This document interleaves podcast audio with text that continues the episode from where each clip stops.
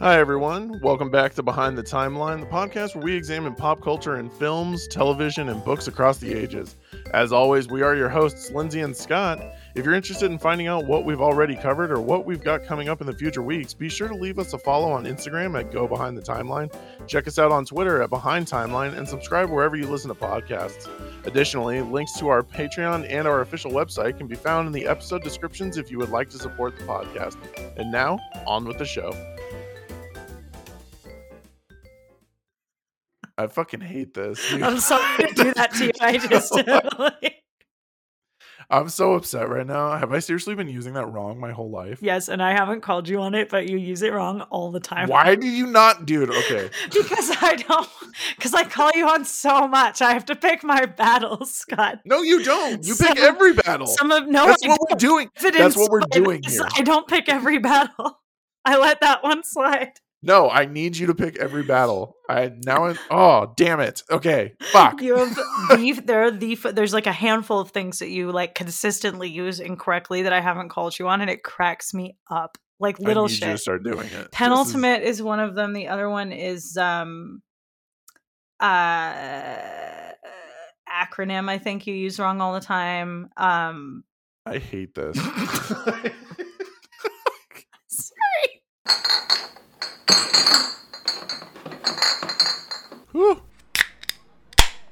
All right, let's do this.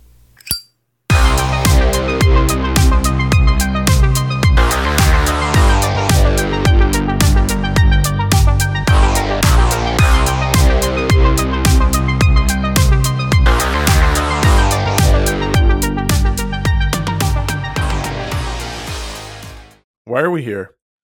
We're here Hello, because Lindsay. hi scott we're back we're we always It's say that like we're, timeline. like we're not here every week I know, like we're not here every fucking week. Dude. yeah we are back to the timeline though this is our first timeline episode in like two months now i It think since we've been doing the boys and we had multiverse of madness and we had thor love and thunder and we're like back in the 80s again which is kind of surreal right i'm like oh yeah this is what this podcast is about Yeah, I forgot that's what we were doing here.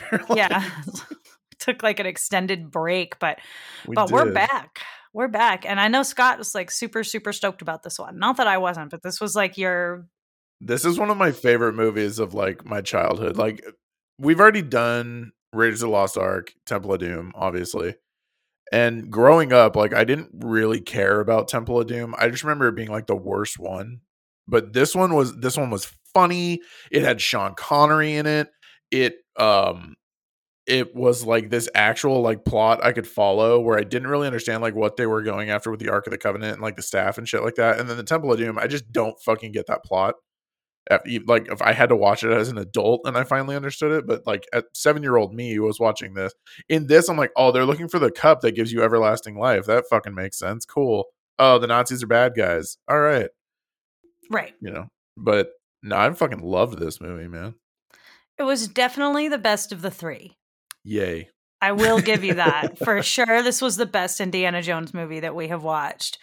Um, it still wasn't like I didn't feel, and I have seen this movie, right? I just, but I remembered nothing of it. So I, um, in That fact, I, seems to be our theme of the '80s, by the way. yeah, that like technically I've seen a lot of these movies, but not really. But you know, I this this was definitely no Back to the Future. You know what I mean? Like Yeah. that was. So, I kind of want to watch that again. Like I've been thinking about watching that. I know, Again. The movie was so good.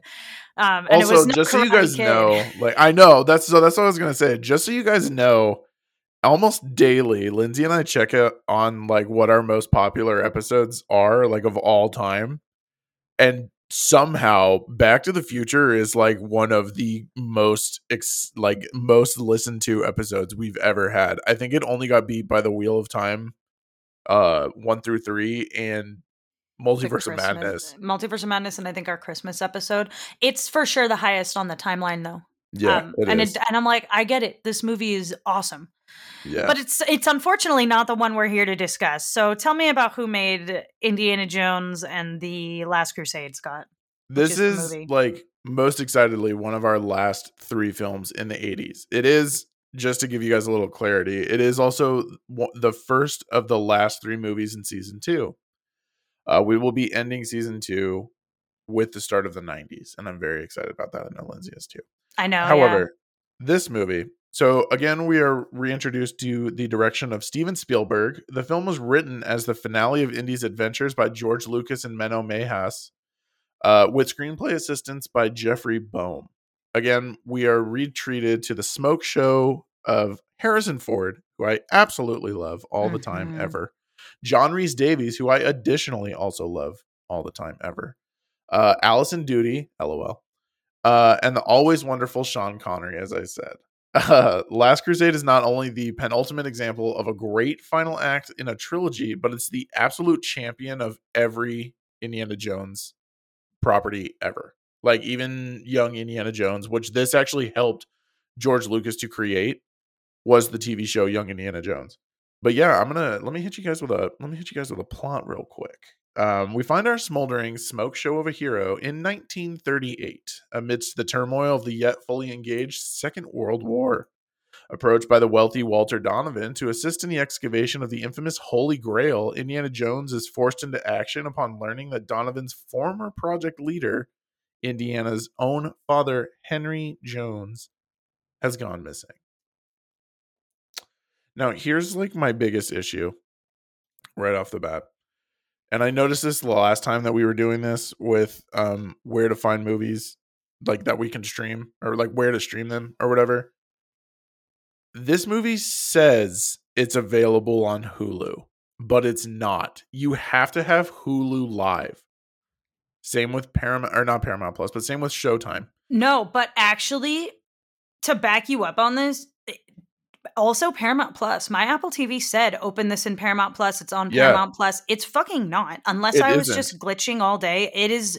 I think it probably used to be, but it's Yeah. not on Paramount Plus. I actually had to rent this through the like Apple TV. Yeah, I had to get it off of Amazon.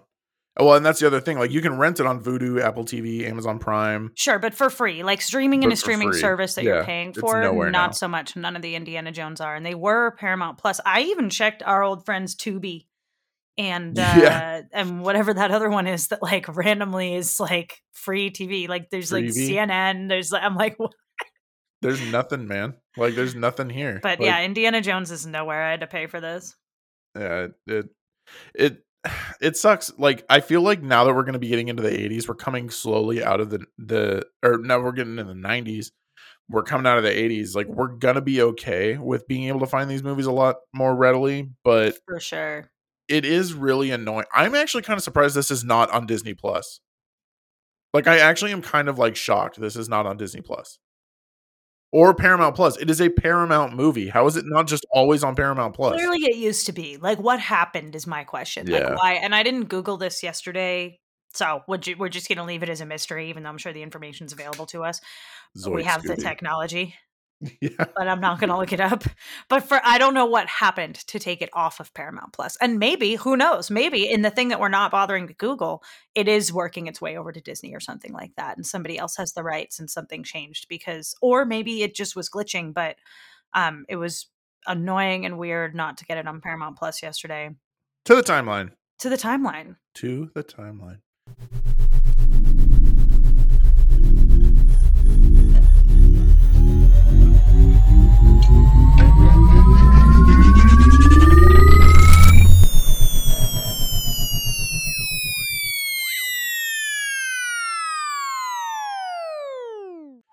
Lindsay, hit me with the year.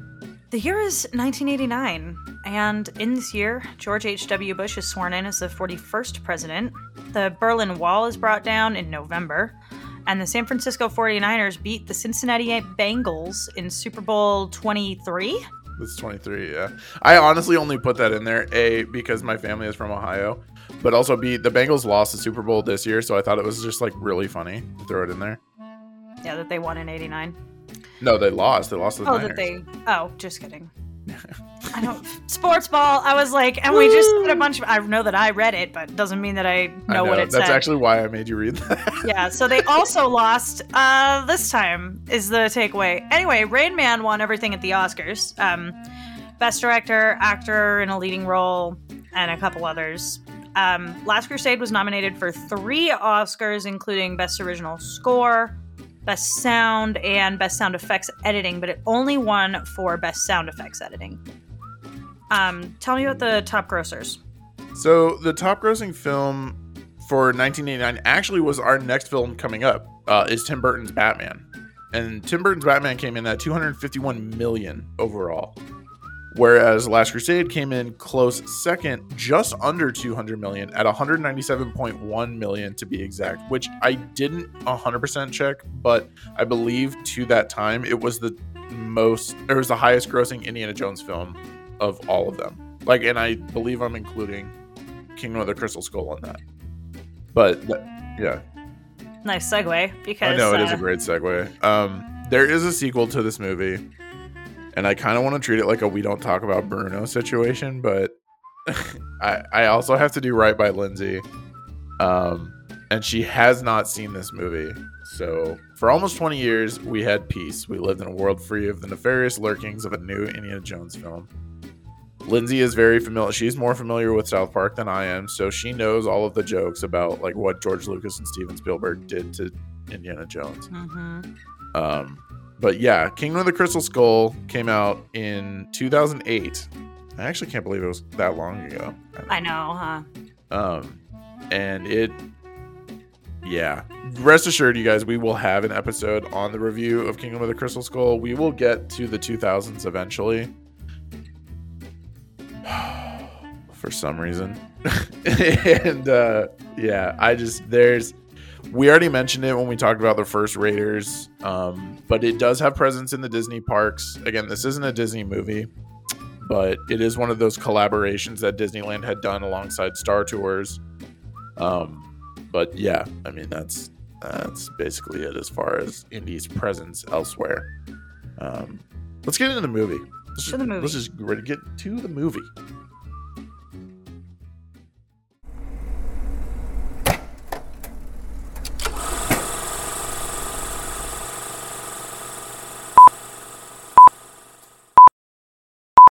Um, so like I said before, this actually helped George Lucas write Young Indiana Jones, or like get the idea for you know for Young Indiana Jones, and this has to be one of the greatest prologues in film history I think I've ever seen. Little cold open. Yeah, the little the whole it explains everything. Like it gives you all the info. How did he get the whip? Where did the cut from come from? Why is he so fucking afraid of snakes? It's the little Like- prologue that could. It is. It just kind of does keep going. Yeah, it was very sweet. Like I really I liked I have I consistently enjoyed the opening act and the opening minutes to all of the indie films better than any, everything that comes after it. Act 1 of an Indiana Jones movie is where the good shit takes place. Is sort of to an extent like i there's i have a lot of issues with this uh, as a franchise that we're going to address as we go like while saying that i did enjoy this like i had a good time watching this but man they are Yeah. not without their faults but i i really liked just this opening and just like the conviction which with like young indy is just like that artifact belonged in a museum museum.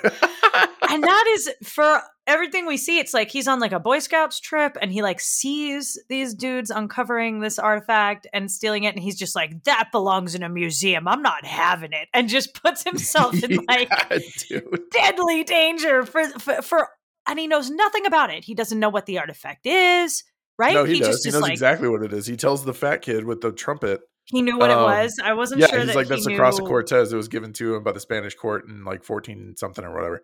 And the kid's just like, I don't care. What are we doing in this cave? Can we get the fuck out of here? and he's like, "No way, we have to get that to a museum." And I'm like, and I just, I'm like, what? Like he genuinely almost dies screaming about how it needs to go to the museum. Like I just, I understand that it's like his dad and his whole like family, whatever, and it makes sense that he knows what the thing is.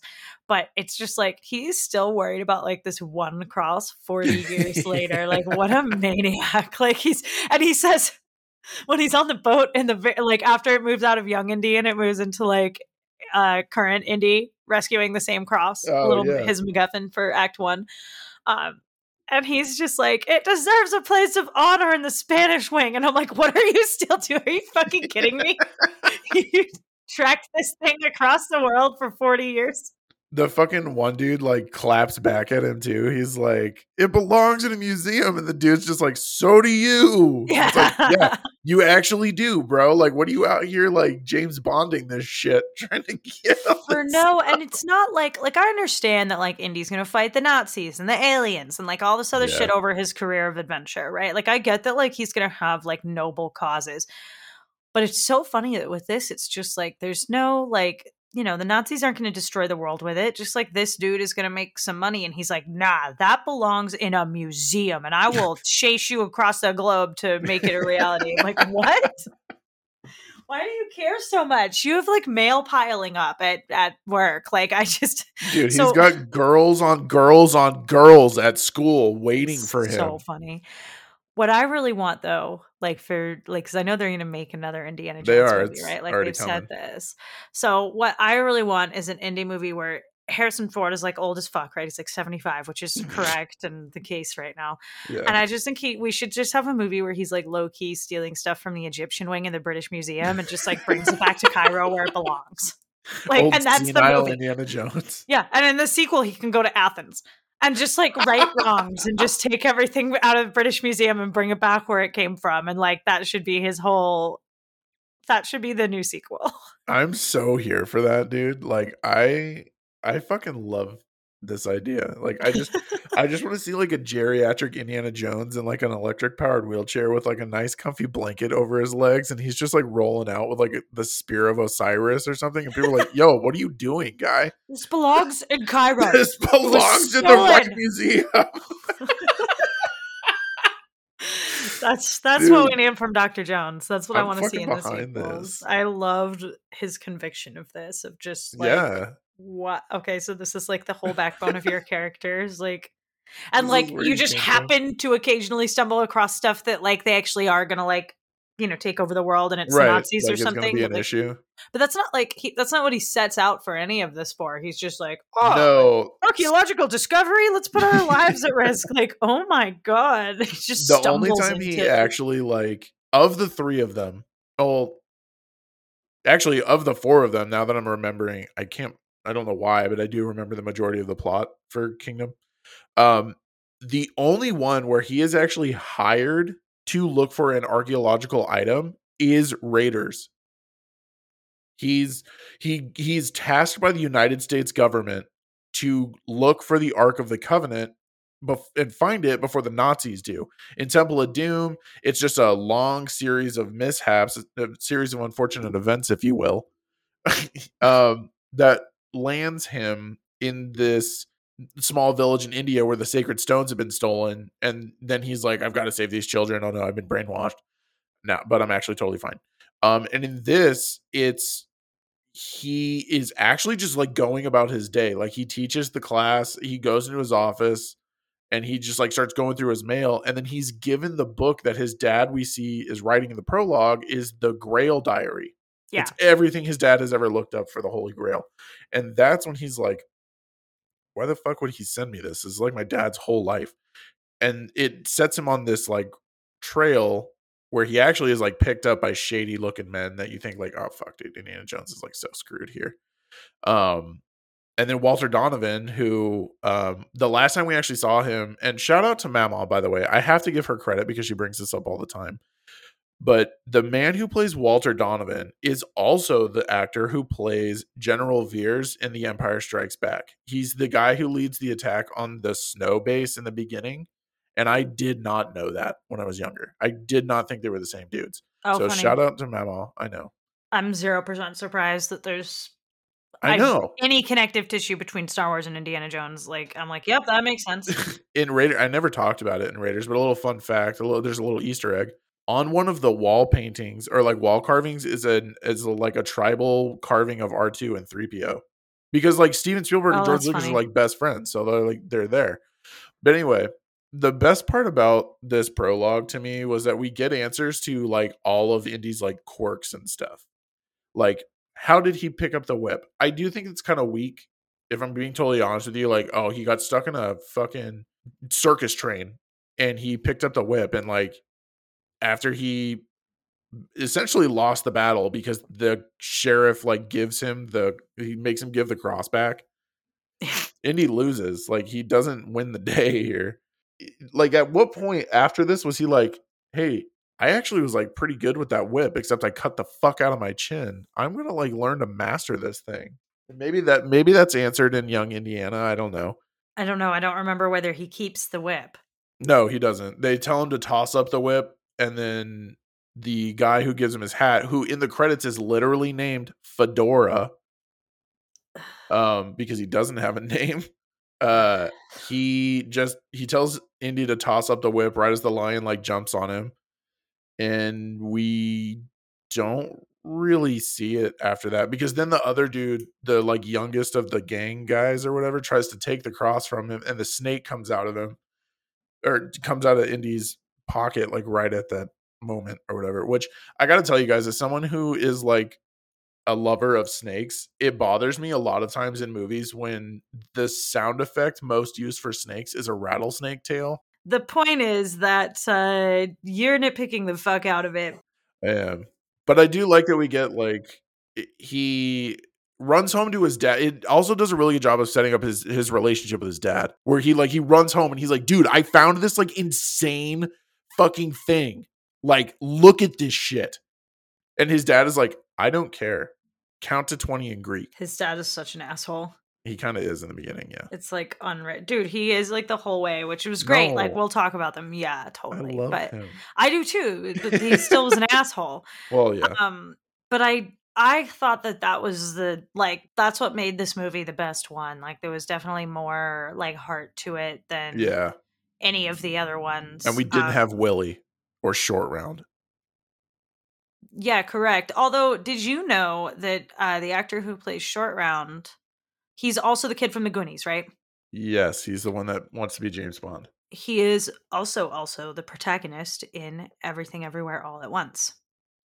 Oh. Rent this movie. It's fucking incredible. Is that right? It is right. It's right. And I rem- I realized cuz I was watching it the weekend before last at Kim's place or I don't know whenever I was watching that. And um I was like I forgot to tell Scott that because Kim recognized him from the Goonies.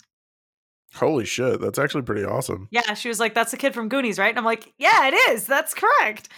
Uh, and he's he's really really good. He's like the beating heart of that movie. Like I again, pl- I encourage you and everyone else to watch it. It was unreal. Raccacoonie's yeah. the greatest thing. So let's talk about Doctor Jones. Um, the smoke show returned. Mm, oh my god! Like I Harrison Ford was so fucking hot in the eighties. Can you even believe it? Mm-hmm. Like yes, I can actually because I saw it.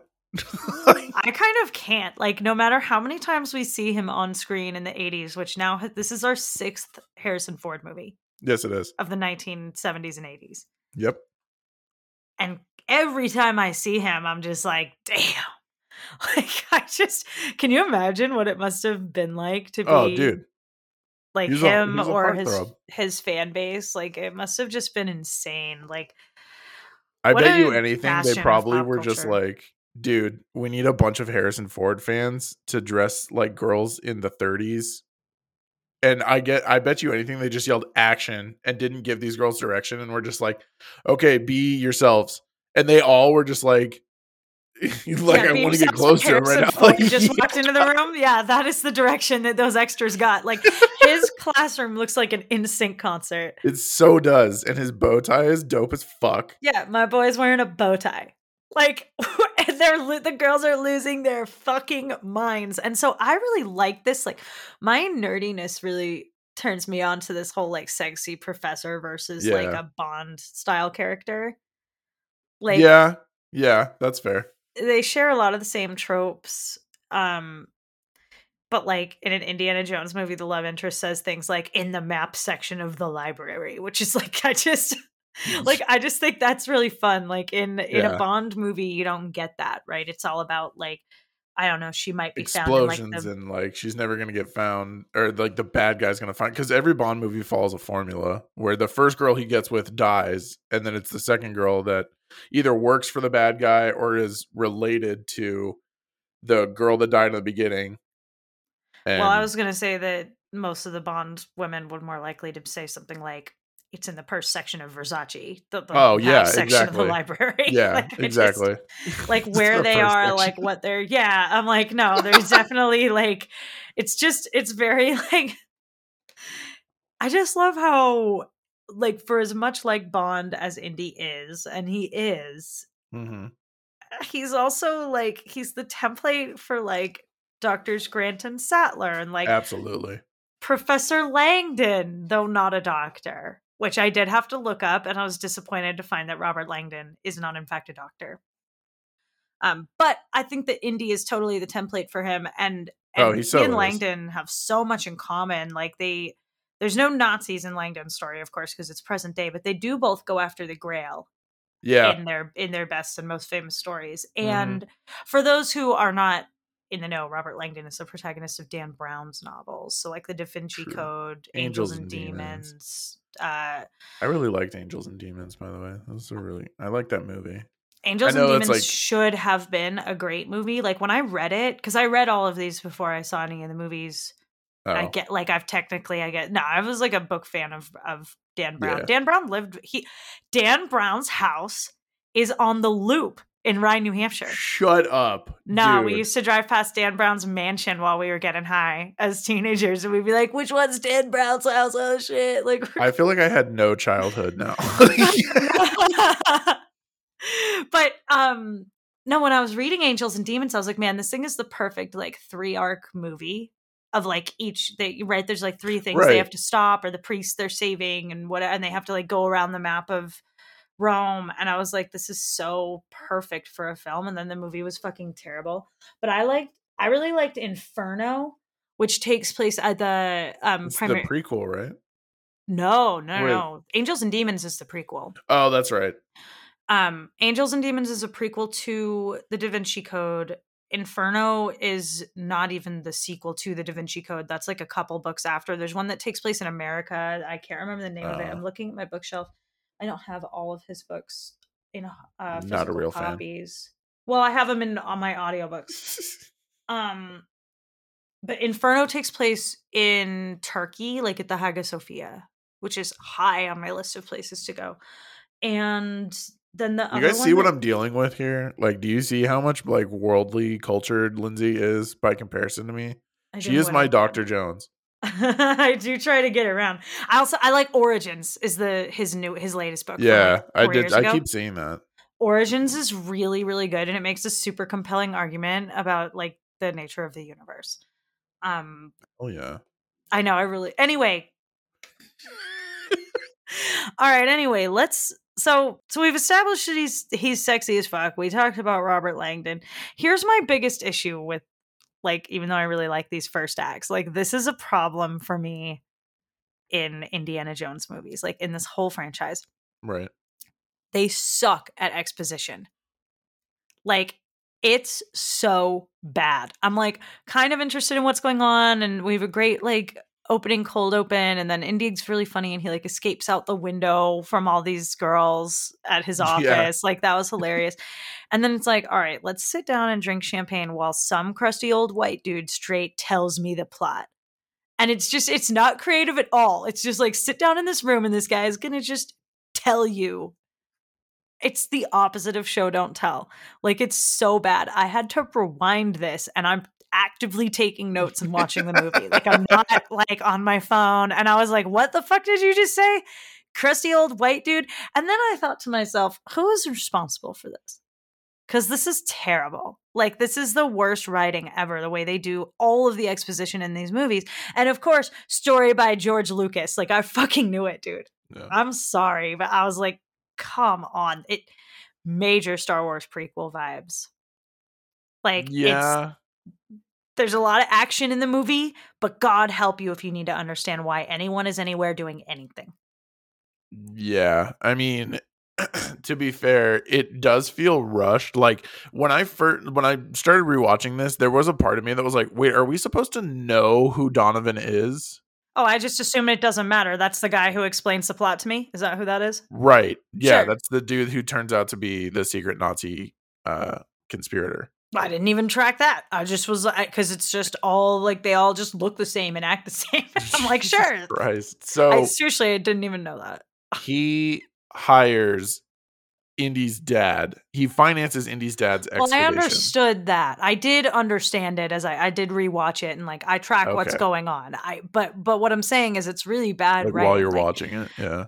Well, I shouldn't. It should be done in a way more creative way. Like there are good ways to deliver exposition and be like, "This is what we're here, and this is what's going on" in a way that's engaging. That's not just like two dudes literally just sitting there in a room, like expositing to each other and telling you the plot. Like that's just bad writing. And like there's two scenes of this over champagne, and at least in the second one, Indy's in a bathrobe. Yeah. Um, Mad which- Huey vibes. Yeah, exactly but what it reminds me of of like an example of when like because there are times in storytelling i'm not sure that this is one of them but there are times in storytelling where you do just need to fucking explain something right and there's like good ways to do it and it reminds me of margot robbie in the bathtub in um the big short now that I know it's the big short. I know scott tried to correct my notes and say wolf of wall street and i was like no I dude, I saw Big Short like one time, which sucks because it actually was a really good movie. I You watch clips from that movie all the time. I'm a gonna have to lot more it. times I than know. one time. You should watch that movie. Like, uh, I've watched that movie a lot. uh, yeah, it's a good movie. But I like that when they're they narrate, you know, like they do in most of. uh Is it Adam Scott? What's his name? Fuck. No, it's not. Adam Uh, Scott is the guy that plays Ben in Parks and Rec. Adam McKay. Oh, okay. I wasn't like entirely out, like out in You were there. out in space, fucking Yeah. up. Yeah, Adam McKay. it's getting there. Um, there's always narration in his films, and in at one point in The Big Short, they're like, "Look, this is some complicated shit. So here's Margot Robbie in a bathtub to explain it to you." And Margot Robbie just explains, you know, the housing market Yeah. naked in a bathtub with a glass of champagne. And it re- this scene in Indiana Jones really made me think of that because it is just someone sitting there with a glass of champagne explaining the plot. But at least in Adam McKay's films, they're like they call it out. And they, they it just say it way. right there. Yeah. Yeah, like there's a good way to do exposition, and this isn't it. I just it's so fucking boring. Dude, I don't know if you remember this because I know that um like Christmas Carol and like Treasure Island are your are like the Muppet movies you enjoy, but one of my favorites is uh The Great Muppet Caper about the Mhm. jewelry robbery or whatever. Mhm. So when we're first introduced to Miss Piggy, she goes to the lady who who uh had her jewelry stolen. She's like this like Versace like world famous like fashion designer or whatever uh-huh. and she hires Miss Piggy and she's she just goes on this like minute and a half conversation about her brother where she's just like uh he's an irresponsible parasite and he steals like all my money, eats my food, charges my accounts. And then Miss Piggy eventually is eventually like why are you telling me all this? Like verbatim, she's just like, Why are you telling me all this? And Lady Holiday just goes, It's plot exposition. It has to go somewhere. Anyway.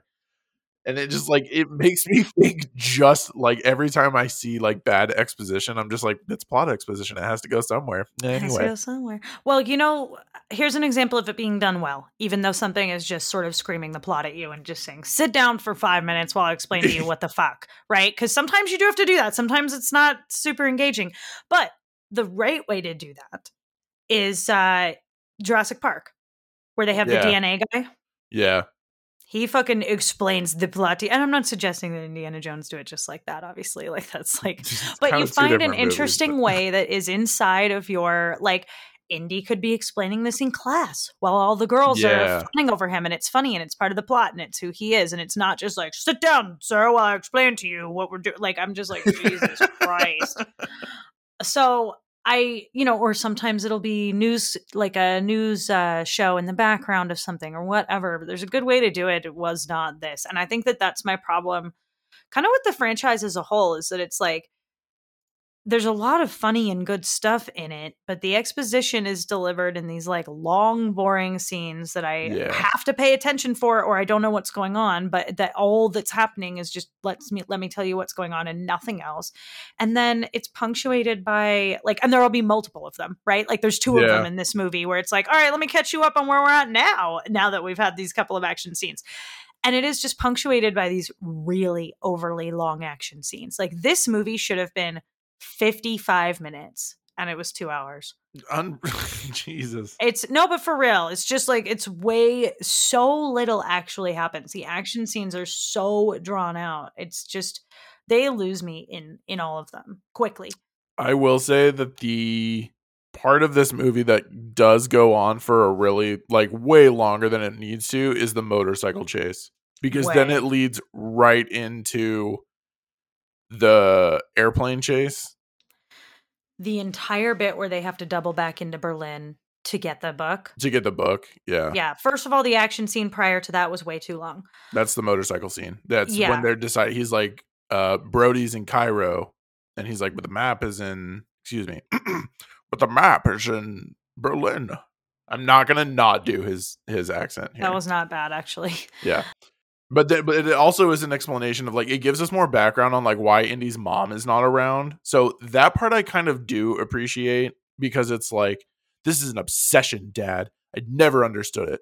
And neither did mom. Yep, I really liked that. And they could have totally had that and cut a minimum Yeah. of 45 minutes off of this movie. I, they could have done that and not had the whole Berlin side quest again. Like they should have just left that action scene and like gone to finish the movie. Or there should be more happening. This is my problem is like they go to do a thing and it's just like a 15 minute action scene. And I just think that I think it's more personal than it is an objective opinion on this.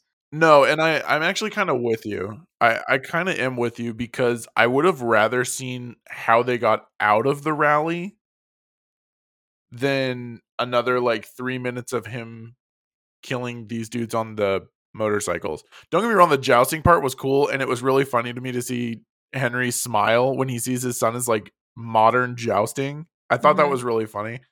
But I love the part. First of all, a little fun fact for you guys. In the Berlin book burning rally, um, those are all every single Nazi uniform shown in that scene is real. They are authentic, real Nazi uniforms taken from the museum of uh I think it's London. There's a or something.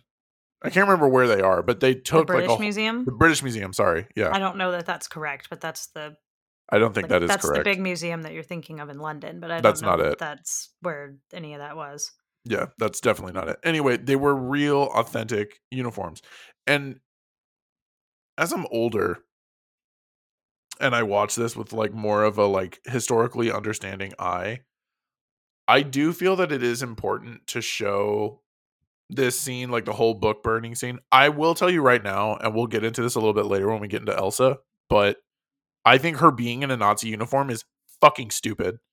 But that's neither here nor there. It just it doesn't make sense. Like, how are you gonna like say you're a Nazi sympathizer, but then cry when you're watching them all burn burn books? That's so dumb. Well, and th- so this is what I didn't like about her. We can move this right into her. Yeah, Um, like I didn't realize that she was going to be a Nazi because I don't recall this film.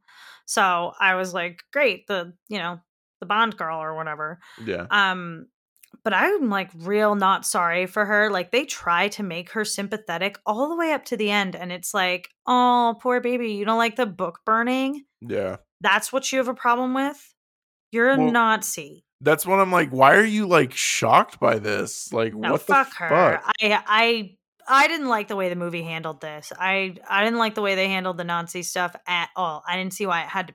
I and okay, here's the thing. I have to like chill because if they made this today, I would be like, what the fuck? Like Well, anything even approaching it, I'm just like, why? And but I gotta recognize this is not today. And I actually had to really like I actually like thought about it for a second when I was watching this because I'm like, all right, if this is made in 89, you know, it's like you know the end of the war was in the early Right. 40s Yeah. you know it's not actually that far back Far like there were plenty of people who had lived through world war ii though we're still alive at the end of the 80s you know Yeah. it's different now um you know another 30 plus years right but Well, and that's why I'm saying like it is it is important to remember this does help show like where the world is headed because this is not World War II is not active right now. This is 1938. World War II wouldn't start for another year.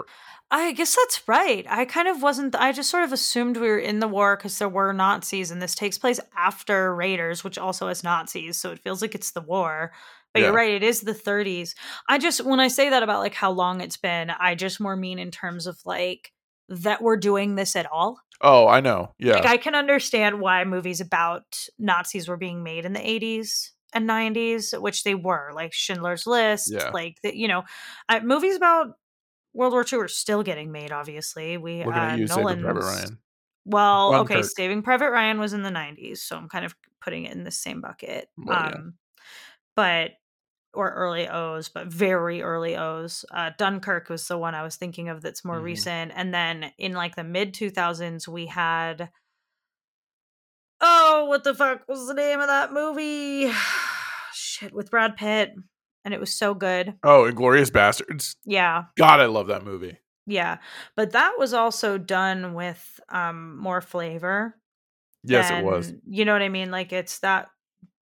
I just feel like if I'm just like, oh my god, why are we? Why am I watching a movie about the Nazis? I hate this. It's too like So there's. I just you know what I mean. Like in 2022, when we have like like the Proud Boys are a thing, I'm just like, no, I hate everything about this. Don't try to make her look sympathetic. Like I hate that we're even talking about them. I just, you know what I mean? It's just like it feels so done and i'm so done with movies about nazis and i really had to remind myself a couple times watching this that like th- this came out in 1989 nobody's trying to hurt you lindsay this is like you know what i mean i was like no one's doing this today calm down this Yeah. this is you are not in a in an amc right now like watching this well, so like the only thing that I can think like and they if you're familiar with another really good movie that talks about the Nazis is Hellboy.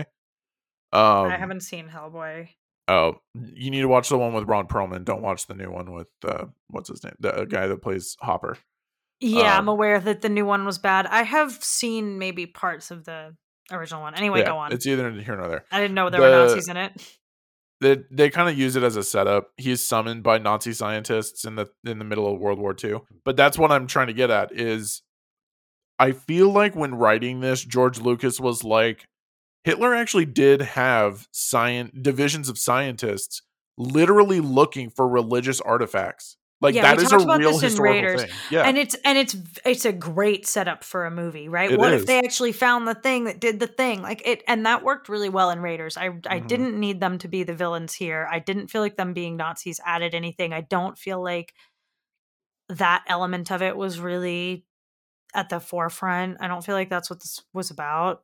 Of being like and the Nazis looked they were just convenient. Yeah. stuff. It was just like, and it's the Nazis, and I'm like, but it was 1989, and of course it was the Nazis, and I just have to like let that be. Like I, it's, but yeah, but I was not. I don't think that these movies ever really did enough with that concept, like that true fact of the Nazis. They never did enough with that to warrant it, to make me tolerate it. I don't want to see them, especially not done in this way that's like in between Inglourious Basterds and Schindler's List, right? right? Like this thing that is just sort of yeah and then there were nazis and i'm like mm, i don't hate this i fucking hate this like sympathetic character in elsa that they're trying to make us care about but she's an, an actual nazi and it's not ironic it's not supposed to be you know or the other the other movie that i have not seen but i understand is incredible is jojo rabbit Oh my god, that movie on- is so I- good. It's very high on my list. Like I actually might watch that this week. Um, because I'm aware of that and I really love what's his name who made that movie. Taika Waititi. Thank you, Jesus Christ. Because I was like, I know that I just saw something literally by the just guy said who his made. name. Yeah, exactly. It's we've been doing like that's why it's on my radar right now because of Thor coming out. So, um, it's not Jojo Rabbit though, and it's and I because I know what the tone of that movie is, and I it's not like a an Inglourious Basterds. It's not Yeah. ironic, and it's also not being taken seriously, and I fucking hate it. So that's why I didn't like Elsa. What I did like about Elsa, and where I actually laughed out loud in this movie. Was like before she's revealed as a Nazi and they have this like confrontation in the hotel. Oh, the hot sex. Well, and she f- so she like follows him into his room, right? And they're mad and they're yelling at each other. And then she slams the door. And Indy, like, they have this quick look of Harrison Ford looking at the door after she shuts it, and you can see the gears turning in his brain where he's like, "We're gonna fuck." Yeah. That was funny, and you know it's gonna be angry and hot. And it's and he says, "Oh, I don't like fast women," but I'm like, "Bro, we had this exact scene in Temple of Doom. Like this has happened to you already." Well, and that was what I think. I thought it was really funny that you called that back to Temple of Doom because he it's the scene that you're talking to is like when he's almost killed by the assassin in his bedroom and then he goes into Willie's room to look for more assassins but Willie's like oh you're here. We're gonna fuck. Like, like no dude. Which is how all women wait up at night thinking like hoping that Harrison Ford Harrison circa Ford's gonna just come 1989 through is gonna door, bust yeah. through the door. yeah. I, I know I do after doing all these 80s movies. I'm like dude. my dreams Harrison's gonna bust through fucking angry but it's but it but in 1989 and it's gonna be so rough and hot. And then we're gonna go on like a Lara Croft style adventure the following day where we she's another character who kind of like goes into it like her heart's in the archaeology like she wants it to be back in the museum but she has to like murder countless innocents to- People. yeah, Yeah. like the other archaeologists that are doing their job that were hired they just happen to be hired by the wrong guy I mean Grant and Sattler are in it for the science too like a lot of these too. types of characters are fully in it for the science they just are like equipped to murder a dinosaur if they have to I will say that's that's the craziest part about it is Sattler like none of them actually kill any of the di- they don't you gotta see want Fallen Kingdom my friend or whatever it's called. Dominion Dominion the new one. The Jurassic Park 6 so Jurassic so, so, furious. Jurassic so furious. Spoilers for Jurassic Park 6 um which I've already said to you Scott so and Yes, this is not the kind of spoiler you care about but they do all come together to like straight murder a dinosaur and I don't know that they actually kill it actually I don't think they do but they scare it away real good like they everybody gets a hit in on a dinosaur.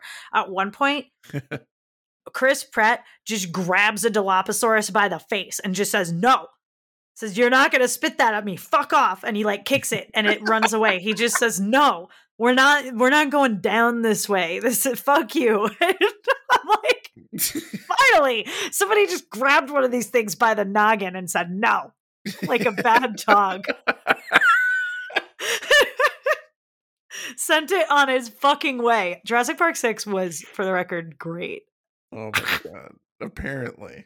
Anyway, that's what I liked about Elsa. Everything else I thought about her was I thought was terrible, and I did think it was both like creepy and hilarious, and like, oh my god, this joke is still going on that like they both fucked her. oh yeah that Henry slept with her well okay so like I love his um his the way he waves it off when they're on the they're when they're waiting for the blimp to take off he's like it's reprehensible dad like you're old enough to be her her grandfather and sean connery literally just goes yes well ships that pass in the night and i was like That was so what? funny. Yeah, what? Like I that was the funniest through line of this whole movie was that like they had both screwed the same girl, Yeah. which I again is like wouldn't none of this would be funny today at Well, all. and dude But like this, I- I, yeah. this was like vestige of '89 that I was like, ah, the good old days. Or Sean Connery could say shit like that in a movie theater. Well, and the way he like he the way you even find out about it is probably one of the funniest deliveries of like, oh, I had sex with her too. He's like, it's when they come into the room and he's like, How did you know, Dad? And he's like, What? How did you know she was a Nazi? She talks in her sleep. Yeah. And and he just looks at him like, dude, what the fuck right now? I like, I just, well, and that's when like I took my note. I was like, is that what they're implying? yeah, I didn't I trust her. of- Why did you? It was like a low key question mark for me, but as the movie went on, I was like, oh, I see. Like it's this is like facts. Like this Yeah. is canon. what? Man, our transitions are great. Like moving They right on are, like, into it goes Henry. like right into Henry. Yeah. Yeah, I know. This is all, you know, it's so much easier when you have a cast of four instead of like 25 and the boys. Yeah. for real. Um, What's happening with Frenchie this week? yes, God fucking damn it. I it was like an empty Friday without the boys. But ongoing plug for physical, which is getting more and more like, holy shit, that show is so good. Um, so Friday's not totally empty. But I I did like obviously Sean Connery is awesome because it's Sean Connery and he was great in this role and like the two of them together and like they're so iconic like I I this must have been really really cool to go see Yeah. live in, in 89 like this must have been so exciting Oh, for sure, dude. Just even like because you know that like Harrison Ford grew up watching like gold like Goldfinger and like Doctor No and shit. So he was probably just like, holy fuck. But then Sean Connery was like, "You were a part of like the biggest sci-fi movie trilogy of all time. Like, holy fuck!" like, I feel Well, like they both were kind of and Indiana Jones was a big deal, Yeah. right? And, and Indiana Jones, of course, is like we said, like based on uh Bond. Yeah, So him as Indy's dad must have been like. I mean, I didn't even really yeah, think about it that hard now because we have so much crazier like meta crossover. Like, yeah, of course it's so and so who plays whatever, you know, like what it's uh, right. Luke Hemsworth plays Oh, plays Thor, Thor, on stage. you know, like we have stuff like that that's just like regular gags now, and it's like there there are other great examples of it, right? Where Yeah. like. Uh, okay, like even in the Flash on the CW, even I mean, here we go. oh, That's when a Ezra. Miller showed up. I know, dude. Yeah, finally. Not when Ezra Miller showed up. A much more direct connection to this movie. Uh, Shocking, I know, for a Flash reference. But they have what's his name who played the Flash in the 1990s show, Oh, his dad. plays Barry's dad, and also plays like alternate universe Flash, Yeah. where he is that version of the Flash with that outfit. hmm This is a guy who played. For the record, Dawson's dad on Dawson's Creek, which when I was watching The Flash originally, I was like, who is this guy? He's in everything. he's like this super famous dude. And then I looked it up. I was like, oh, he's in nothing. He's the, he's Dawson's, Dawson's dad. That's how that's and you feel like that's the end all be all of life. Like your 12 year old brain is like, he's in everything. And it's like, Dude, you know what that feels like to me? And I'm gonna tell her that I'm making this reference because it used I love it, but I also like it irritates me. Every time, like before I moved out, um, every time I would go into the living room and Renee would be watching like something. She was always watching something different. She did like the randomize on Netflix. Um, so she was like always watching oh, something playing else. dangerous. I know. I'm like, what happens if you forget what happened in that show? But whatever. so a lot of times she would be watching Modern Family, but then we started show. watching Only Murder in the Building, which is an amazing show on Hulu. But I started noticing this weird fucking thing where Nathan Lane was just popping up everywhere. Like every show she was watching, Nathan Lane was in it. She was watching some other show that took place in like the colonial period and he was fucking there. He was like I can't remember the show. I'm going to have to fucking ask her, but it I was just like dude, it's like Nathan Lane just like kept popping up in my life for like it a might month have and a half. been Sex in the City where you were seeing it. She if probably she was watching Well, she was Sex watching in the Sex City. in the City. I yeah, think. Nathan Lane was in Sex in the City for a while. That's funny. I mean, he kind of is in everything, and he's He kind is. of like almost like Ricky Gervais, but he's not Ricky Gervais, and he's Yeah. like, yeah, Well, and he's I'm not too familiar with Modern Family, but he's the other guy that uh adopts the the the one kid, right? That tries Yeah, that try to make friends with him Uh, with their daughter. With he's not Cam's one of the daughter. main cast. He's one of Cam and Mitchell's friends. Mitchell's friends. That's right. Okay, yeah, yeah, Yeah. yeah, But they're like super wealthy and like pretentious and shit. Yeah, he's one of their like ridiculously flamboyant gay friends that like I can't remember all of his storylines, but yes, he is. Nathan Lane is in Modern Awesome. Family. Okay, I just wanted to make sure I was remembering the right show. No, you are. But anyway, how fun and meta must this have been to Oh, say Sean. Connery is going to play Indiana Jones' dad? Because obviously the reference to Bond wouldn't have been lost on those audiences. Like, no, definitely not. I I think that that's super super fun, and it this is what made the movie better than the other movies. Like, there was it, even if it was only a couple of lines, there was like a through line about like their relationship to one another. Like Yeah. Harrison Ford had the opportunity to act in a way that I thought was believable Yeah, um like their contentious relationship was great and i think that the movie needed more of it frankly but um yeah. It's kind of a shame he comes in like halfway through the movie. Like if he had been around for a little bit more, it's just their use of screen time it's just like why didn't we have more character moments for the two of them and less action and it's just not the movie that it is you know and it's just not uh it's not particularly i would rather something a little more to chew on but i recognize that that's an opinion because i'm sure there's a lot of people who are like i love that it's just a, an action movie you know well, and I mean, I like it's just good fun, and like I love the John Williams score, and I actually like whenever I'm driving and I'm going over a bumpy road, like I will in my head, I will play that part when it's the motorcycle chase. I will play that in my head because I'm a fucking nerd like that. But I just thought You of another like con- eh, excuse me, another like connection later in the movie. Sean Connery, the whole like motivation for Indy to actually go into the Grail chamber and do the three trials is Donovan shoots Henry, right? But here's like the clever little like connection. Donovan shoots Henry with a Walther PPK, which is the favored gun of James Bond. That's the gun James Bond always has. That's funny. I would. That's something I would never know. I know. I just like I just thought of that right. It just like literally it just popped in my head because I was thinking of like all his scenes. There's a lot of connective tissue there, and especially when you think about like Tomb Raider didn't really exist, for instance. Like they like Yeah, this kind yet. of he really is like the first, I think. Anyway, I liked how Sean Connery gave Indy shit the whole movie, Yes, he did. much like I do to you. Yeah, um, it's great fun here at Behind the Timeline. but they're super funny together. I enjoyed this dynamic of like Indy can't do anything right. Like his dad is always ragging on him. Oh, That's what I was saying earlier in the episode. He's always an asshole to him. Everything he does. I like when he says like when he's like, You didn't seriously bring the book back here, did you? Like where I sent it away from? Like you brought it back with you when you came to rescue me? And Indy like yeah, maybe and he's like, I should have mailed it to the Marx brothers. I was like, Oh my god, burn. dude.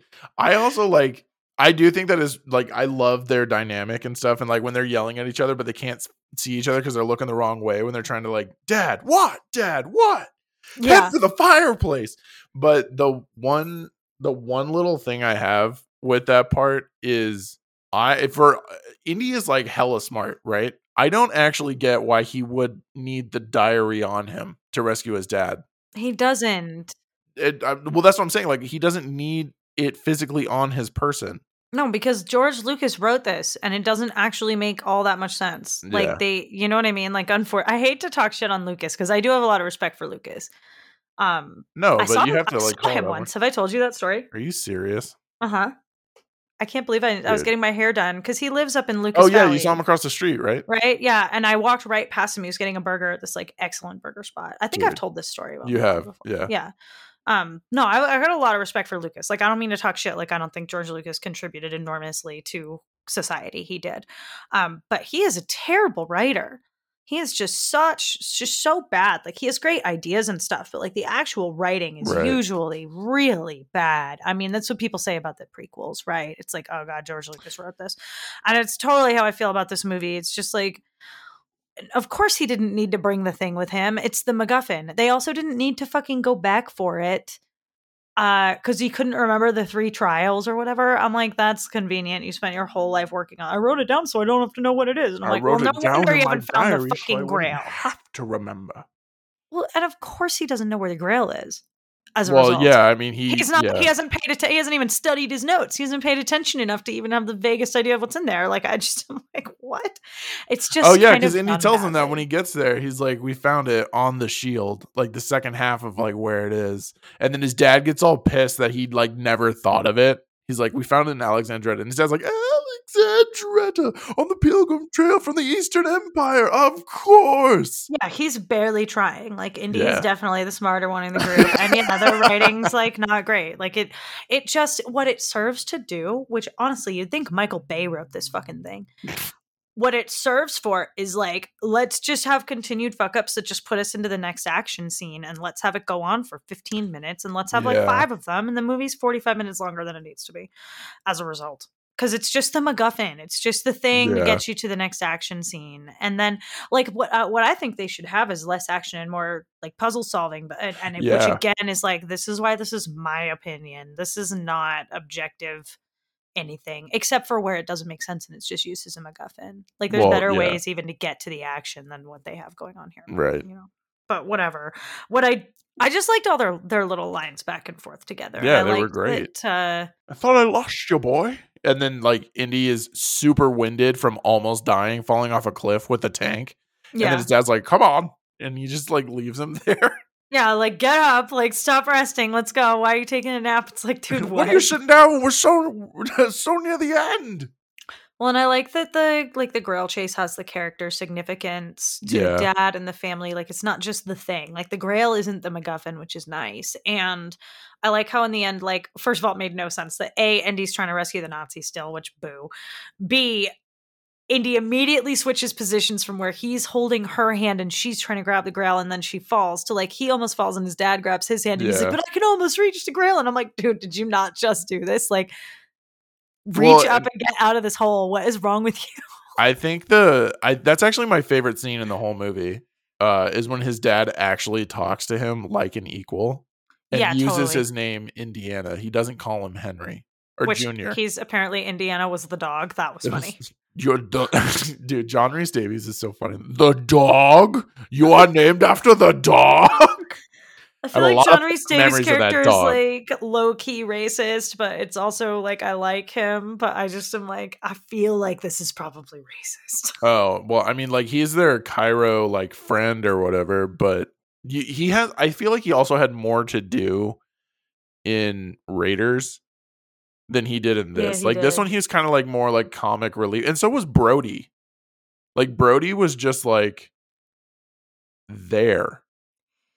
Which one was Brody? Brody's the one where Indy's like he speaks a dozen languages. With any luck, he's already found the grail. And then immediately we cut to a shot of this idiot old white dude walking through the streets of Cairo trying to Oh, ask if someone guy. speaks. And he's on the horse in the end. yeah. Yeah, and he's yeah, the one that totally. he's the one that's like, you know, Marcus, he got lost in his own museum once. Yeah, yeah, yeah, yeah. That was I mean, he I they all were there. There were a whole bunch of white guys in this movie and I couldn't tell any of them apart from each other and I was my like, oh, yeah. I mean, I just that's these movies just like even though they're good, they're just not really for me. I just like cuz I had a good time. Like I texted you. I was happy watching this movie. Yeah. I just am like who what? I just I can't for all the sit down and explain the plot that they do. I I don't fucking know who's who or what's going on. And then and then and then it's a shootout and there's and there's an animal and there's like 7000 of them and there's it, it indiana jones has a formula and it's not the greatest but it's also not the best i would probably prefer to watch an indiana jones movie to a bond movie No, and that's fine. And I get it. Like this is just more fun, right? Like this isn't well i guess like it's just if it's con- if it helps to contextualize like where i'm at with this franchise right of like there are things i would choose it over and it's totally not it's not the best but what i did like the 80s practical effects Oh, hell yeah, dude. Except for the snake at the beginning. That always bugged me. Even when I was a kid, I was like, that's so fake. But like, Well, the snake and the rhino were super fake, but like that lion was oh, real. oh yeah, that was all real. Why? How did they like? All right, I guess we got a real lion. the most CGI we get is the plane going through the tunnel with them Yeah. and the birds flying into the plane, which was also a really good scene. I suddenly remembered my Charlemagne. Let my armies be the rocks and the trees and the birds in the sky. And I'm like, dude, this guy's fucking like legit. That Yeah, he's that just cool. killed a guy in an airplane with a flock full of seagulls, and now he's strolling along the beach with an umbrella. Yeah, I enjoyed that scene. That was very good. Yeah. Um, all the stunt shows, it, or it reminded me of the stunt shows at Disney. Yeah. yeah. ever go to those at Disney World and in like MGM? Yeah, where it's, it's like have the behind the scenes, like how car explosions work or stuff like that. Yeah, the stunt shows of like how the movies are made, right? Yeah. And it like it or or the Jaws ride or something. Like it reminds me it reminds me of some of the stuff from Universal as well. Like they I don't know I guess there's a Universal in California. Um, Yeah, there I've never been to that one. I would always want to one in Florida, but yeah, like it, it definitely reminded me of that kind of thing. And like they're really on a boat, right? Like Oh yeah, that's real. All of that is Yeah. real, and that's Yeah. really Harrison Ford. Um, Oh, and you can tell because like I it's like compared to what we get now, like okay, like in an action movie now you've got like Tom Holland is up on wires and he's jumping between Yeah. planes and like he's really doing his stunts too. Like that's really Tom Holland, right?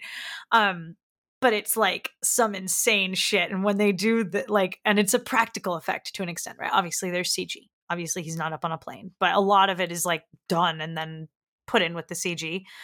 And uh but with this, it's like Harrison Ford, like He, like, flops onto the other boat. yeah, like it looks like me after a couple of white claws. Like he like is like, okay, I'm gonna jump onto that boat. Like there's no wires. He's not a gymnast. It's just like Harrison Ford. They're like, all right, now jump to the other boat, and he's like, "Ugh," like, like that was pretty funny. Um, and I liked the revolving door and the fire, like all the fire. Yeah, that is was good. cool. It's all totally practical and real, and I like it.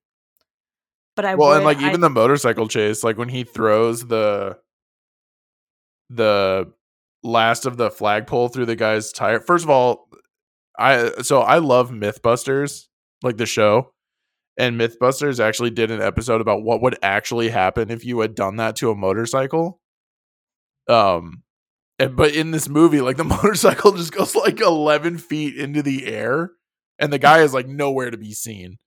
Um but it just like it shows like oh we're never really going to try this with like a real person we're just going to throw this motorcycle in the air and i think that's what they did with a lot of the stunts in this movie was like how close to this boat propeller could we get this smaller boat before we actually like risk these actors lives yeah, for real.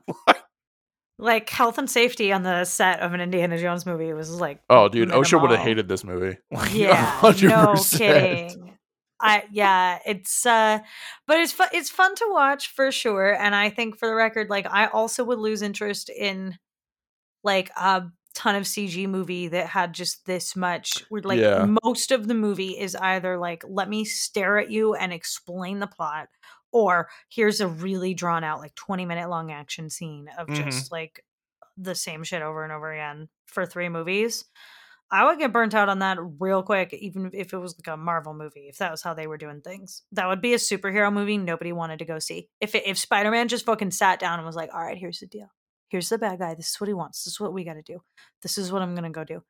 And then it was like 45 minutes of like action, but no superpowers. I just, I would be not Yeah. into that either. It's just the story here and the character stuff in all three of these movies is limited and I absolutely hated Elsa in this movie. So there was it like for this being the best one, there was a lot that was not going for it and I think it justifies my ultimate rating of this movie. We're like it's not that I didn't like this. It's just it's really just not that good. I that's how I feel about Indiana Jones. End of the day, it Yeah. it honestly just isn't that good. I think there's got to be a lot of nostalgia factor here for why people like these movies. Oh, so for sure. There absolutely is. Like this was a I'm spending the night at my grandmother's house. Um, I'm gonna put this on kind of thing. And this is another we were talking about this with um I can't remember the other movie, but uh, this is another movie where the VHS had ads Oh, before really? like it had a Pepsi ad. Yeah. This you would pop it in and the first oh, thing you would before, not during. no, yeah, before. So like you would just press play or whatever. And you know how like Disney movies would do like the coming soon to oh god, I love that sound. I do. Yeah, I. Yep, that's a memory you can hear. I remember Yep. movies that had commercials in front of the VHS. Yes, I was like, wait, during the movie? No, no, no, no, no, no. Yeah, no, I get it. It's not Wayne's World. It's not hardcore product placement. Like it's like people only do things because they get paid, and that's just really sad. And Garth's wearing like all Adidas shit. That's another one of my favorite movies. Anyway, I do have a couple fun facts for you guys. Two of them I did already drop uh, on you as the Nazi uniforms. Um, oh no, it was just the Nazi uniform. Sorry, but a major part of this, which they actually I thought was really cool, wove into the story. Um, in Harrison Ford's early twenties, he actually was in a car accident in Southern California, which is where the scar on his chin came from. So to like explain it, that's why he hits himself with the whip in the beginning on the circus train. Which is like something no one's asking for anyone to explain. It's so funny that they put it in. I know. I was just like, that's pretty cool that they like just were like, we need a reason for this, I guess. Because I've never want like in again with another George Lucas movie, but in episode three, Anakin has a scar over his left eye, and no one's like, where did he get that? People are just like, yeah, they've been at war for the last three years. Like, it makes sense he'd be fucked up. well, I'm like, who cares? I have a scar on my forehead from falling off the bed when I was one. Awesome. Like, it's not everything is like a battle. Well, yeah, You know what I mean? Like, you could he could just have a scar. Like, I'd never noticed it. yeah, It what I liked about that more so was that it showed that he wasn't very good with the web. Like Yeah. you know what I mean? I'm like, oh, there's a story here of how he gets to be good at being Indiana Jones. I could get why they made a TV show. Yeah, exactly. Um uh, with the stunts, um, because we were just talking about it, Harrison Ford actually did almost all of his uh own stunts. Most notably was the scene where uh he is trapped on the end of the destroyed gun barrel on the tank and he's about to get run into the uh the wall there. the basically what happened those tanks were made two tanks were made and they were made out of like aluminum and they only went like 10 miles an hour so to make it look like they were going faster crew members would stand at the top of the trench and just shovel dirt and rocks onto harrison ford as it was moving in a really like quick manner and i'm like that's cool and everything but what happens when one crew member gets like a baseball sized rock and it just knocks harrison ford out Well, like I said, health and safety. yeah it just like Just that was something to be desired. And then the rats, right? The These rats, rats, were all real. dude. I well, so this doesn't surprise me. The snakes were real in the Yep. first movie. There's always, like I said, some enormous pit full of vermin in these movies. And yeah when I was reading your note on this, I was like, oh, I, w- I would say thank God we're in the future and we don't have to do this anymore. Like we can, we don't have to do that with practical, ver- like actual fucking rats that are bred to do this.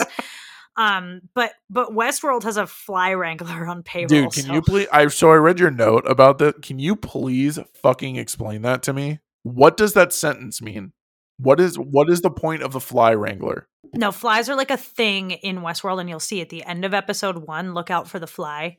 Mhm. And there's a lot of symbolism. So they've always had like, not all the flies are always real, but now in season four, we don't totally understand what's going on yet. I think, well, actually, after last week, I think we do. Um, and we'll understand more after this, after tonight. But it's every like, sunday right Yeah. And there's Okay. like, there's a thing now with swarms of flies. Which is all I'll say, because like spoilers for Westworld. I'm not trying to tell you like anything about what's going on in Right. Westworld right now. no i don't want you to i, I do actually want to watch this Um, yeah, it's real good. But there are sw- swarms of flies is now a thing, and so they have like what they said in like the special behind the scenes is like, yeah, the giant swarms where there's like a million flies, um, is CG. But they do have some real flies. Like there are like, and they have like you you'll have to watch it. I I don't I can't really describe it too much without spoiling you. Yeah, but for don't. those who are watching Westworld, you know what I'm talking about with like the pipelines of flies in the last episode and like the and so they have like oh there's a million flies back there but like 50 of them will be real flying up against the glass or whatever to make it, it similar to in Jurassic Park where they use practical effects obviously the dinosaurs aren't real but you know what I mean right Um, yeah and they use enough practical effects that they don't have to build the whole T-Rex to run across the street. They just build the head and then when they do the CG T-Rex walks across the street and you see its whole body, your brain is more likely to believe it because you've seen a little bit of it that's the real part yeah Yeah, that's how that works. That's why Jurassic Park holds up today. Even though the CG is objectively bad, that's why it holds up. Anyway, Indiana Jones supposedly is what we're I swear to, I'm like not sorry we're done with this franchise. It was good, it was fun, it was all right. I'm not totally sorry it's it's over. It did get this PG-13 rating. it I think did that's the last thing we were going to say on fun yeah facts. so well so like i we didn't mention it but there were over 2000 rats bred for this movie they were not real they didn't they had to be specifically bred because using regular like show rats or whatever had the potential to carry diseases and these rats were like on the actors. Like they were fucking all over elsa. But yeah the last little thing um this is the first indiana jones movie to receive the mpaa rating of pg-13 which is a direct result of the absolute gruesome and horrifying shit that went down in temple of doom. Yeah. I thought Temple of Doom it wasn't PG-13 but it after that movie started like they introduced it after they were like, "Oh fuck." they're like dude we can't have people just like eating monkey brains like we can't just do this Yeah, like there has to be something in between. yeah um uh, but yeah i think i think it's fair enough that we get to the rating now yeah, what did you give this? I so this is I'm gonna have to agree with you on this nostalgia factor thing. Like I give this like a low eight, like an eight, solid, like a solid eight. It's fun. It's funny to me. It's got great music. Um, I love the action. As far as like, I remember quotes from this all the time at random moments.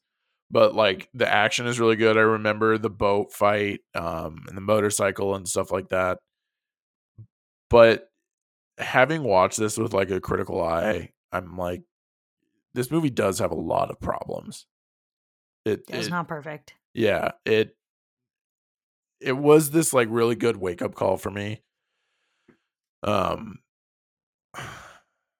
the weakest part of it honestly has to be like the choice and delivery of certain story like necessities. Like he it looks like he's going to get kidnapped by these guys, but then he's just like boom, the next scene he has no idea. It's almost like he they shot the scene like and then you got teleported into this room. Because Right. the first time we see him, he's just kind of like looking around like how the fuck did I get here? Indy? Yeah. When in the room when Donovan's explaining to him the manuscript about how the the knight found and like basically like Donovan. Oh, I don't know how he got into that room. I couldn't tell you. He left school and then all of a sudden The three men like surrounded him in the car, and then Donovan walks into the room and he's like, "I trust my men weren't too forward with you," and Andy's like, "Are you fucking serious right now?" like, all right, they like kidnapped him. yeah. And that I guess there's like a deleted Like, scene why? where they were supposed to have like roughed him up or something, and then they were like, "No, that doesn't make sense." He's like None of it made to this sense. This is George fucking Lucas, dude. Yeah. But that's like I think that's like my biggest problem. Like I love the opening. I love that um it does a great job of showcasing that indie has always been about returning it's not about like glory seeking or anything like that. He just wants to do right by the people who should be inheriting these artifacts that he finds. Which is why and we see that in Raiders when he's like, Where the fuck is the ark? Like, why are we not like giving this to the people? But then like the grail Oh, gets lost and all so that shit. pure. He's uh, He is. yeah. Except he's not because he had like rough and heavy sex with Elsa and like you know Yeah, he did. He did have sex with the Nazi in this movie. It's it is irrefutably true, and that that's my least favorite part about this whole thing. And I just like Elsa. it's just all of it, just the setting. I'm like, it doesn't have to be. It doesn't have to be like this. yeah, There's other people to fight. What's why? I just it's just not really my jam. I gave this thing a seven yeah, um which i felt like was like because it's not it's not horrible but it's mr blue get out of here um yeah it's not it's not horrible but it's it definitely has its problems it was for sure my favorite of the indiana jones movies yeah. And when we No get into Crystal question. Skull, it'll still be. i believe you entirely I just can't not watch that. I'll be pissed about it when we get there. Don't worry. I'm sure. Oh, like, know. who knows? Maybe it'll be so bad that we won't actually review it. Like, I'll watch it and I'll just be like, "What the fuck?" And we'll come in on the, on some other episode, and I'll be like, "Can you believe how bad it was?" Who knows? Who knows? Maybe we'll pull a Morbius. Yeah, just mention it in the next episode. Just kidding. I know we've been talking about it since the inception of the podcast. We will not be covering Crystal Skull. I know. It's totally possible, but I just uh I just think Lucas could have done better on this whole franchise, but it was cool and it was fun and like I said, I would rather watch this than a Bond movie. And I don't Yeah. hate James Bond. I just I really think this whole thing is not my genre, and I don't think that that makes it bad, and that's why it's getting a seven and not like the four and a half that you would think I'd give this movie. Right. Like straight up, like if I this could go on, this could have gone way lower, but I do think it was a lot of what I didn't like is that it's just not it's just not my taste. Um yeah, which is the fine. action and- is kind of interesting. Like you can follow it. It's not a big giant battle that you don't know what the shit is going on. Like you can for sure follow the action and there are things that are happening and he's like puzzle solving to an extent while he's fighting. Like there Yeah. are things about this that are good. I just, you know, for the record, but it's not it's not totally for me. So I couldn't put it up above a 7, but take us out of here. I think I will take us out of here. that's about all we got for for today. for today. Yeah. Um. Yeah. As always, thank you guys so much for joining us tonight. We hope that you enjoyed yourselves and maybe even learned something. Uh, be sure to join us next week on Tim Burton's Batman, starring Michael Keaton and Jack Nicholson. Be sure to subscribe wherever you listen to podcasts, as well as follow us on all of our social medias. You can find those links for the sites and the social medias in the episode descriptions. If you would like to support the podcast, we would love you forever. Uh, we encourage you to follow us on Patreon and check out the websites for all the timeline goodies, past, present, and future. But until next time, guys, stay nerdy.